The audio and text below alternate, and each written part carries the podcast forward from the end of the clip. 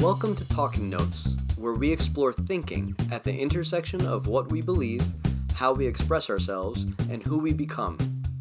I'm your host, Andrew Nemr. This is the note for October 8th, 2022 Rights and Gifts. This week I'm stepping into the mess, purposely and with full knowledge of what might come in return. I think it's important, sometimes at least, to get into the mess and see if there's anything that can be made of it. So here we go. I saw a statement a few days ago that got me thinking about language. We live in a time in which the underlying trust which allows language to function as a productive form of communication has been taken for granted at the least, or outright dismantled at the worst. The statement was on Twitter, a platform of statements. Here, I purposely follow people from many different traditions of belief, thought, and action. As I was scrolling, an image caught my attention. It had the words, quote, The first right is the right to life on it. I'm going to go slowly here as I attempt to work out my thinking on this. First, I know what the poster was trying to say. The anti abortion message is clear. That is not what caught my attention. The thing that got me thinking was the framing. Life is a right. The framing of life as a right is interesting as it puts life in the same category as other rights free speech, bearing arms, and voting, for example. Although notably, in the American context at least, life is considered an unalienable right, something worth differentiating from other rights that are then, by definition, alienable. The framing also sets up whatever dialogue one may have around this topic as something that must happen in the political sphere, the place in which rights are debated, codified, and ultimately enshrined in law. Maybe that's necessary, but I think it's equally necessary to take a look at what looking at life as a right, and nothing else, might assume. Looking at life, or anything else for that matter, only as a right brings along with it a number of assumptions or axioms, things that must be true in order for the idea, quote, life is a right, to be true, at the exclusion of or preeminence to anything else.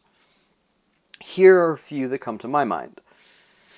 If life is a right, then life is given by the same person or entity that grants any other right. If life is a right, then life may be taken away by the same person or entity that limits any other right. If life is a right, then the power over life is found in the same person or entity that has power over any other right.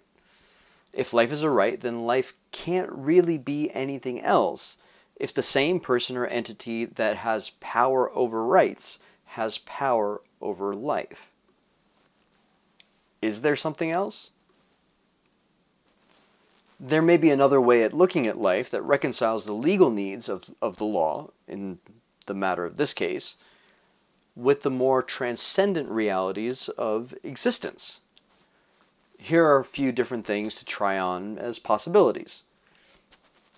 Life is a statistical anomaly. Life is a miracle. Life is a gift. I'm going to look at all three of these statements, but my thoughts are circling around the third, so I'll spend most of my time there. Life is a statistical anomaly. This first statement centers the numerous variables that must align in just the right way for life to happen. In language that is not spiritual at all, the statement highlights the idea that life is not guaranteed, nor should it be taken for granted. So much must happen for life to begin, let alone for life to continue. This seems like a solid perspective of the uniqueness of life, but impersonal on its own. Here, life is but a game of chance. Life is a miracle.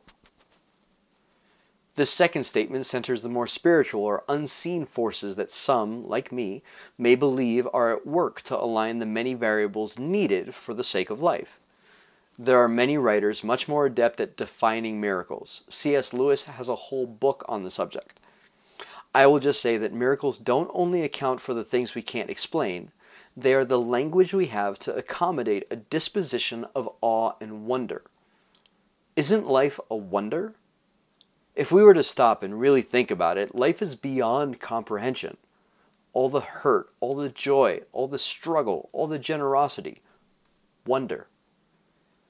It somehow never allows itself to come to a simple explanation. No, life is full of things that make us stop and think. Some would say that that's the whole point. I might say that that is just the beginning.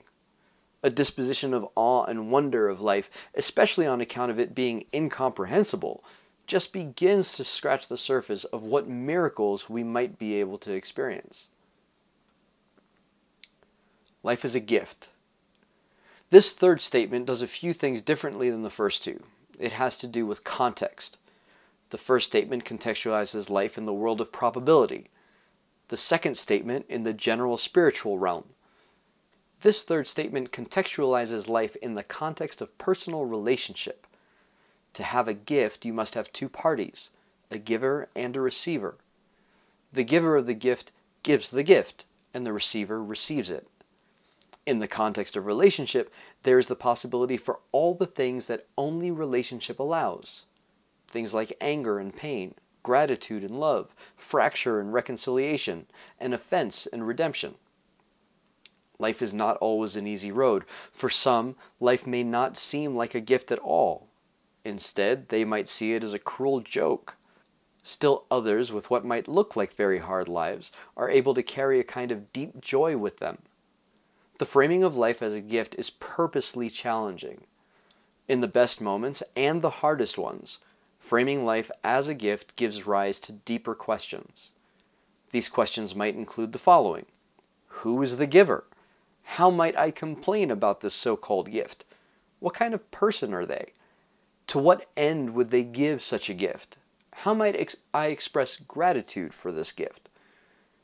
These are all good questions and important to seek and ultimately find answers to.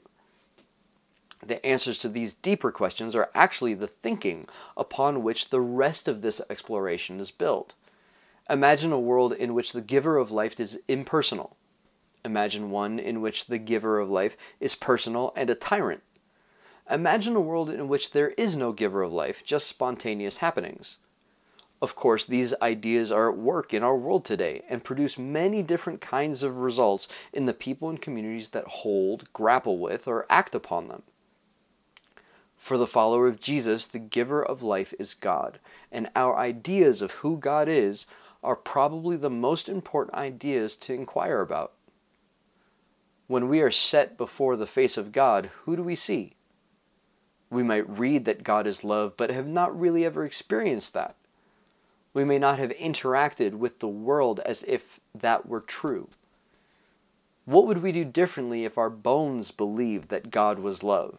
as opposed to only right or powerful, mean or vengeful, or even true or faithful? How could we come to a life with God if we don't even like Him? In my own journey, it took a really hard time to come to terms with the fact that I had some fairly distorted views about God. I thought they were correct and acted on them, and my life showed for it. Thankfully, I was given the time and space to begin to rethink things, and things changed. It was quite amazing how that worked.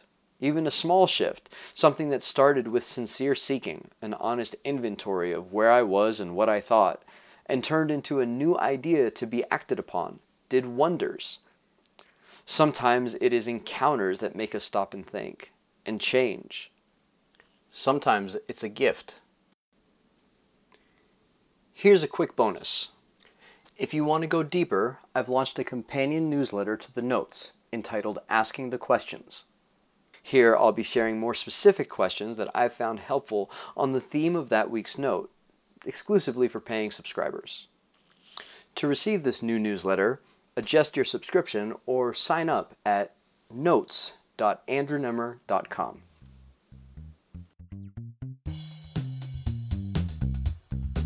Thanks for listening. If you've enjoyed this note or have ideas about how we can make these better, let us know by leaving a comment. Until next time, keep thinking.